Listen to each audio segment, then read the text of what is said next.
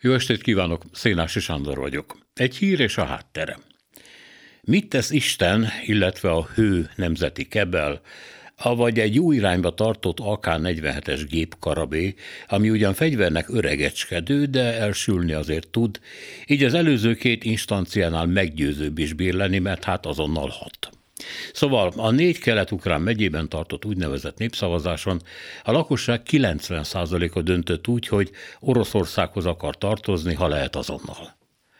Zaporizsjában ez az arány egészen pontosan 93,11 százalék volt, míg a Stahanovista területtől messze lemaradó Herszonban csupán 87,05 százalék, ami szégyen, már persze nem a lakosságra nézve hiszen ők megtették, amit lehet, a katonák előtt húzták be a keresztet, oda, ahová mutatták nekik, nem okoskodtak, hogy egyikük például igazából ortodox zsidó, aki csak a most 23 ezer újévi zarándok által ellepett Umány városából ugrott át a nagybácsit köszönteni, rohadt messziről Cserkaszi megyéből. A másik közölhette volna, hogy krimi tatárként költözött ide húsz éve, amilyen hülye volt. A harmadik meg eredetileg bolgár lenne, de ő sem mondta ezt, mert minek. A katonák csak röhögtek volna, egy részük ugyanis dagesztáni, többen oroszok ugyan, de a távol-keletről, ami más tészta, a maradék csecsen.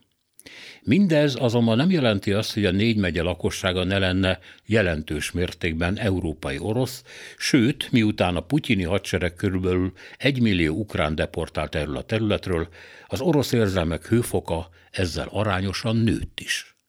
Bár az igazság az, hogy a gyarapodással párhuzamosan nőttek a veszteségek is. Azoknak az orosz halottaknak, akikről az ukrán kormány a maga nyilván túlzó módján beszámol, jelentős része kelet-ukrajnai. A fronton általában ők állnak elől, a nemzetiségi területekről toborzottakkal együtt, és nem azért, mert a már említett hő nemzeti kebel ezt így kívánja. Az AK-47-es meggyőző szerepét említhetném itt is. Őket jön megmenteni 300 ezer tartalékos, már hivatalosan is az Oroszországhoz tartozó négy ukrán megyében, amit ugyan még Szerbia sem ismer el, de hát mondják az okosok, a népszavazás átlátszó és durva színjátéka úgyis befelé az orosz közvéleménynek szól. Azért kíváncsi lennék, miféle eredménnyel. Más ugyanis ingyen ajándékba kapni egy Krimfélszigetet, vagy meghalni az állítólag 93,11 százalékos Zaporizsjában, ami, legalábbis a szovjet korszaktól kezdve, Rosszia anyácskának soha semmiféle testrészét nem képezte, és kérdés, miért kéne képeznie egyáltalán. Aki ebbe belegondol és nem teljesen idióta, behívott tartalékosként már túl van az orosz-mongol határon. A többiek, a lánglelkű idióták, az értelmes és tehetetlen szomorúak, az örök sodródók, a csalódottak, az alatvalók, akik a katonai buszokra szállva vodkák tonnáit öntik magukba, mert az önkívület jelenthet csak némi kívüllétet az egészen, mennek, vonulnak, aztán halnak, vagy megélnek, lesz, ahogy lesz.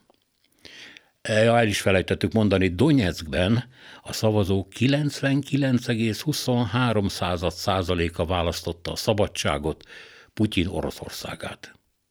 1937-ben a tisztogatások idején, amikor 6 millió ember került Szibériába, a választásokon Stálin pártja, az összövetségi kommunista bolsevik párt 99,3%-ot kapott. Azért azt nem lehet mondani, hogy semmi sem változott.